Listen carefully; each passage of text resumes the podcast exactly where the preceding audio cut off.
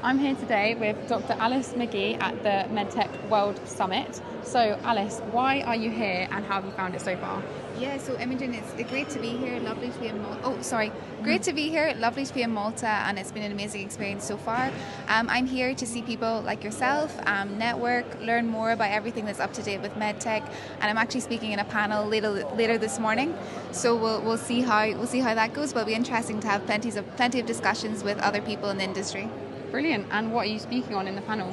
So I'm speaking about going from um, startup to scale up. So kind of talking about the things that startups need to go when they're taking a product to market.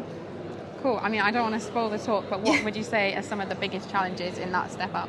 Yeah, absolutely. There's there's loads of challenges. I think a lot of the challenges are kind of keeping things lean even though you're expanding so making sure that you're hiring efficiently you're keeping your team lean um, making sure that you're kind of keeping your costs low because it's very easy to start kind of spending unnecessarily and yeah just um, thinking about all those things and keeping going always going back to the drawing board and thinking about your product and what you're actually trying to achieve Great. I mean, that's great advice. I'll make so, sure to watch out for the talk beta. Yeah. And I hope you have a great rest of the day at MedTech Malta on day two. Perfect. Thank you so much, Imogen. Thank you.